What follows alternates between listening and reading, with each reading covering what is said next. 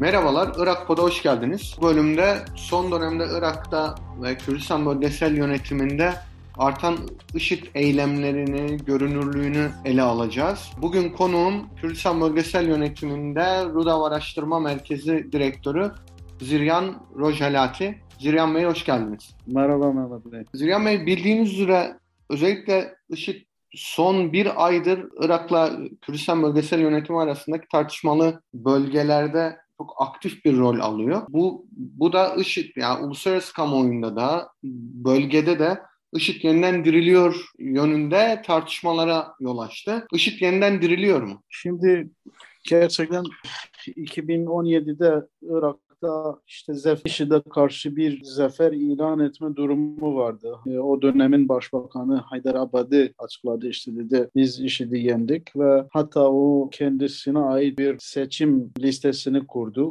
Ona Nesr adını koydu yani zafer. Onu IŞİD savaşında kazanılan bazı durumlardan fayda siyasi olarak faydalanmak amacıyla o adı kullandı ama gerçekte IŞİD e, hiçbir zaman bütünüyle Irak'ta yenilmedi. En son olaylara bakarsak bunun günlük bazı nedenleri var ve onun dışında e, farklı nedenler de vardır. En seçimlerden sonra işte Irak'ta yeni yapılan seçimden bahsediyorum. Ondan sonra Irak'ta özellikle Bağdat'ın kuzeyinde, Salahaddin'in kuzeyinde ve Diyala bölgesinin arasındaki 200 metrelik bir yani tahmini olarak 200 metrelik bir alandan bahsediyorum. Orada yapılan operasyonlardan dolayı Haçlı Şadi ile Irak ordusu ile bazen de ulusal, uluslararası koalisyonun desteklediği operasyonlardan doğan durumdan dolayı IŞİD unsurları o bölgelerden daha çok kuzeye ve tartışmalı bölgelere yöneldi. Biliyorsunuz e, zaten IŞİD ile savaşan gruplar arasındaki sorunlardan dolayı bu durumlardan dolayı bazı koordinasyon eksiklikleri vardı. İşte Peşmerge ile Irak ordusu arasındaki, uluslararası koalisyonla Iraklı güçler arasındaki sorunlardan kaynaklı koordinasyon eksikliğinden dolayı bu duruma tam Irak hükümeti ve Kürdistan hükümeti hakim olamadı. Ondan dolayı eşit rahatlıkla işte Zap ile Dicle arasındaki bölgelere ve daha güney civarlarında e, bölgelerinde Hanakin, Kelar, Kefri o bölgelerin köylerine e, yöneldi. O orada etkinliğini daha fazla artırdı. Bu kısa bir yani günlük nedenlerden bir tanesi. Sanırım ilk kez saldırdı değil mi? Daha önce... Evet o orada evet orada Koleco adı bir köy var. Orada ilk kez o bölgeye saldırdı. İşte biliyorsunuz bu koordinasyon eksikliğinden bahsederken şeyi kastettim yani bu istihbarat bilgilerinin alış verişi bir de 2017'den sonra Peşmerge ile Iraklı diğer güçler arasındaki bazı boş arazi ve alanlar var. IŞİD bundan faydalanarak bu bölgede gelip gidiyor. İşte bazen kuzey daha kuzey bölgelerine e, tartışmalı bölgelere saldırıyor. Bazen daha güneydeki bölgelere saldırıyor ve bundan yararlanıyor. Irak hükümetinin verdiği karara rağmen işte Peşmerge, Kürdistan Peşmerge güçleri, Irak, diğer Iraklı güçler arasındaki koordinasyon merkezlerinin kurulma kararı kararına rağmen bu koordinasyon tam sağlanamadı. Her ne kadar Başbakan Kazımı bu konuda ısrarcı olursa da bu bazı Haçlı Şabi içerisindeki bazı gruplarının hoşuna gitmeyen bir karar. Hatta neden neden, Irak, neden evet. peki Ziryan Bey? Ya yani... Biliyorsunuz işte bu tartışmalı bölgelerde en çok etkinliğe sahip olan güç Haçlı Şabi grupları. O bu orada eğer bir koordinasyon sağlanırsa işte iki tane yaklaşık 7 bin ortak bir güçten bahsediyorlar. O kurulursa işte o etkinlik daha daha da azal azalır ve diğer yandan da biliyorsunuz işte bu bölge ABD'ye karşı olan silahlı milislerin bu bölgeleri etkin olarak ABD'ye karşı kullandığını biliyoruz işte. Erbil'e saldırıyorlar, farklı bölgelere saldırıyorlar. İşte bu bu bölgeleri kullan, kullanıyorlar. Ondan dolayı bu zemini elde tutmaya çalışıyorlar. Ee, her türlü Kürdistan bölgesi arasındaki Irak federal hükümet arasındaki her türlü anlaşmayı daha fazla gecik, geciktirmek istiyorlar. İşte bu Sincar anlaşması vardı. Bu koordinasyon merkezlerinin kurulması kararı vardı. Bunları e, pratikte engellemeye çalışıyorlar. Bu bir önemli bir neden. Diğer neden de işte aldığı bazı istihbarat raporlarına göre Suriye'den yaklaşık bir iki ay önce Suriye'den gelen 200 200 kişiye yakın bir yeni grup var. İşte bu yeni grup DAEŞ'le beraber çalışıyor, IŞİD'le beraber çalışıyor. Bu onlara yeni bir güç verdi. Bunu günlük sebepler olarak biz şey yapabiliriz yani tanımlayabiliriz ama onun dışında yani daha derine inersek gerçekten hiçbir zaman koalisyon güçleri, hiçbir zaman Irak güçleri ve hiçbir zaman hatta Peşmerge güçleri de IŞİD'e karşı tam bir başarı sağlayamadı. Diyala'dan tut, Hanakin civarından tut, Nenoa'ya kadar, on, onun dışında Suriye'ye kadar bu önemli bir alan hala IŞİD'in denetimi altında. Evet şehirler, kasabalar falan yok ama dağlık alanlarda, işte vadilerde ve kendilerini saklayabilecek birçok yerleri var. Orada eğitim görüyorlar. Orada hatta hapishaneleri var bile yani. Eğitim merkezleri, hapishaneleri ve birçok e, lojistik merkezleri var. Yani Irak hükümeti, koalisyon güçleri ve peşmerge de bunları tam olarak kontrol edemedi siyasi nedenlerden bahsedersek Irak'ta zaten kritik bir seçimden sonra kritik bir döneme girdi. Bir ülke şey başbakanın bile güvenli olmadığı bir ülkeden bahsediyoruz. Yani şimdi başbakanın evini hedef alan bir e, milis güçler var. Onlar başbakanı hedef alıyor. Başbakan kendini kuruyamazken nasıl işine karşı etkin bir savaş yürütebilir? Bu siyasi nedenlerden dolayı farklı ve çok başlı güvenlik ve silahlı güçlerin güç, e, güçlerin var olduğu bir ülkeden doğan durumdan dolayı işte IŞİD, IŞİD bu durumlardan faydalanarak güçleniyor tekrar. Afganistan'daki durum, Suriye'deki durum ve Irak'taki durum yani IŞİD'e yeni bir ortam, yeni bir umut veriyor açıkçası. İşte, Talib, Taliban nasıl 20 yıldan 20 yıl sonra tekrar Afganistan Afganistan'da başa geldi. Biz de acaba böyle bir şeyler yapabilir miyiz diye. Yeni bir kıpırdanma şeyi var Irak'ta. Doğru. Kesinlikle ee, bir ilham kaynağı oldu. Peki ben evet. ya biliyorsunuz seçimlerde İran yanlısı gruplar ya totalde İran destekçileri çok ciddi kaybetmemişse de Haşhabi'nin desteklediği Fetih Koalisyonu bayağı oy oranı yani sandalye sayısı düştü. Eğer hükümet kurulabilirse ve İran destekli bu gruplar hükümet dışında kalırsa nasıl bir tablo öngörüyorsunuz? Özellikle bu tartışmalı bölgelerde. Yani şimdi hükümet kurma süreci biraz tartışmalı. Hala federal mahkemenin seçim sonuçlarını onaylamadığı bir ülkeden bahsediyoruz. Yani 2 ay 15 gün falan 2 ay 15 gün falan geç, geçtiğine rağmen e, federal mahkeme hala seçimleri kabul etmemiş. Yani o onun hakkında karar vermemiş. Yani bizim aldığımız iz,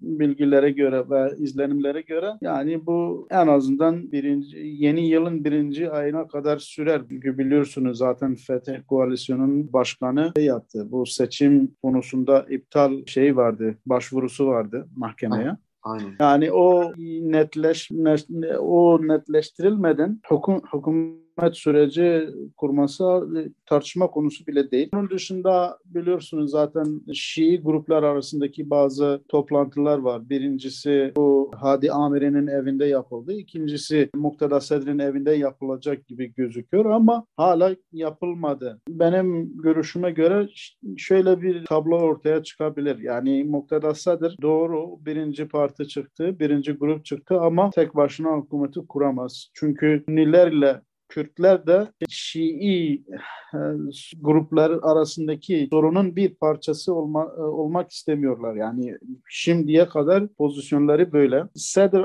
eğer kendi başına bir hükümet kurarsa, onları dışına tuta, e, hükümet kurma sürecinin dışına tutarsa bu yeni bir güvenlik krizi anlamına gelebilir Irak'ta. Bunu da istemeyebilir çünkü Sadr'ın istediği başarılı bir hükümet olacak yani benim kanaatime göre. Yani öyle bir riske girmez bence. Hı. Onun dışında şey yapmaya çalışabilir yani. Bazı Şii grupları işin içine katarak Sünni ve Kürt gruplarla anlaşarak yeni bir hükümet kurmak isteyebilir. Ama onları tümden dış, dışlamak bence onun da istemediği bir şeydir. Yapamıyor yani daha doğrusu. Yani, ama her halükarda Irak'ta güvenlik sıkıntısı vardır var olmaya da devam edecektir. Çünkü yani bu güvenlik güçleri arasındaki güvensizlik, koordinasyonsuzluk bunlar hepsi IŞİD gibi terörist e, grupların daha rahat hareket edip bilme imkanını sağlayabilir. Evet yani haklısınız. Yani Kürtler ve Sünniler Şiilerin Şii evinin bir şekilde anlaşıp anlam, anlaşamaması konusunda bir hani bekleyiş içinde. Ve son olarak şeyi sormak istiyorum. Ya IŞİD görünür bir tehdit hatta yükselen bir tehdit sizin de bahsettiğiniz gibi. İşte 2019'dan beridir hem uluslararası istihbarat raporlarında hem Erbil yönetiminden liderlerin ısrarla IŞİD yeniden diriliyor yönünde şeyleri oldu, açıklamaları oldu. Ama Irak hükümeti de bölgesel ve küresel aktörler de bu konuda çok ciddi tedbir almamış gibi görünüyor. Siz nasıl bir gelecek öngörüyorsunuz ve hani nasıl bir mücadele edilmeli? Hem Erbil yönetim bağlamında hem Bağdat yönetim bağlamında hem de ABD'nin daha muharip güçlerinin çekildiği bir Irak'ta nasıl bir gelecek, nasıl bir mücadele IŞİD'e karşı verilebilir? Şimdi IŞİD sadece Irak'ta değil değil yani. Şimdi Afganistan'da da hareketlenmeye başladı. Afrika'da da hareketlenmeye başladı. 2000 sizin de söylediğiniz gibi 2019'dan sonra yeniden yavaş yavaş hareketlenmeye başladı. Geçen yıl da Irak'ta daha etkindi daha çok kendi o tartışmalı bölgelerde özellikle bazı şeyler yapıyordu. Yani hareketlemeler yapıyordu. Pardon, eylemler yapıyordu. Irak için gerçekten Irak tek başına benim kanaatime göre biz farklı Iraklı komutanlardan dinlediğimiz göre Irak tek başına e,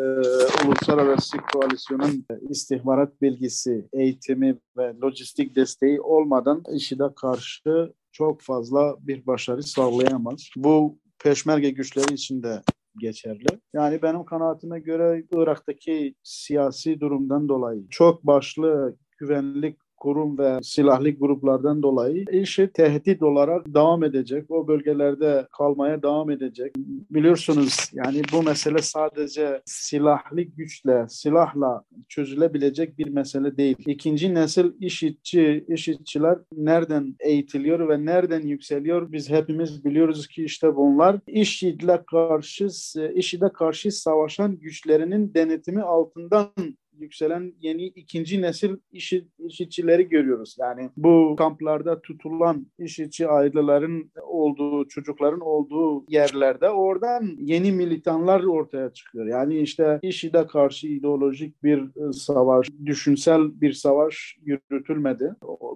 Onların ailesi, aileleri bu IŞİD'e karşı savaşan grupların denetimi altında ama orada o çocuklar, o aileler tam IŞİD'ci gibi ve IŞİD e, sempatizanı olarak yetişiyor ve e, savaşmaya hazır hale geliyor. İşte bu böyle bir paradoks var yani ortada. Yani bir yandan diyorsun işte işini bitirdim, ona karşı savaşıyorum ama diğer yandan da senin denetimin altında yeni yeni nesil işi de ortaya çıkıyor. Bu yapılmadığı süreçte işi de karşı daha kapsamlı bir strateji yürütülmediği sürece IŞİD Irak'ta etkin bir aktör olarak var olmaya devam edecektir. İşte onun dışında daha demin saydığım siyasi ve güvenlik e, nedenlerden dolayı müsait bir ortam var. IŞİD'in çalışabilmesi, IŞİD'in hareket alanını genişletebilmesi. Biliyorsunuz bu geçen günlerde zaten birçok IŞİD'çi Erbil'de, Halepçe bölgesinde yakalandı. Bunu her gün Irak haber merkezlerinde görüyoruz işte Ambar'da, Bağdat'ta, farklı diğer Irak şehirlerde tanık oluyoruz bu tür haberlere. İşte orada bilmem şu kadar kişi yakalandı, orada şu kadar kişi yakalandı. Bunlar hepsi IŞİD için çalışıyor. Yani IŞİD'in önemli bir şeyi var yani hala insanları organize edebilme kabiliyeti var. Bu ortada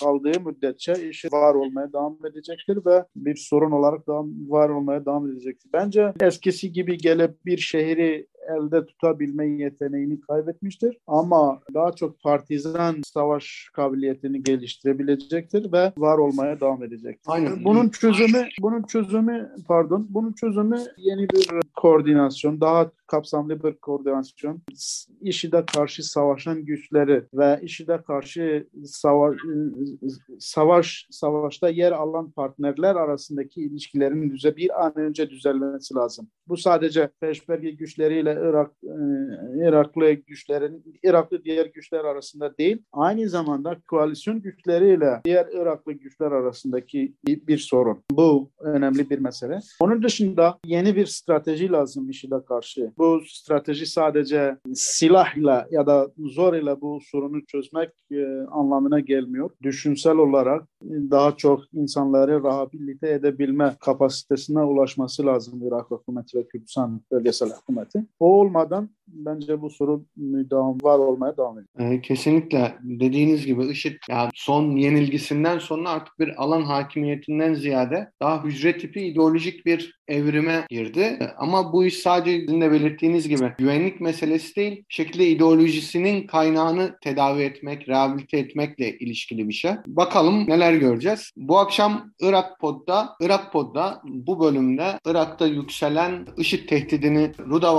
Araştırma Merkezi Direktörü Ziryan Rojhalati ile konuştuk. Biz dinlediğiniz için teşekkür ederiz. Ziryan Bey çok teşekkür ederim. Ben teşekkür ederim abi.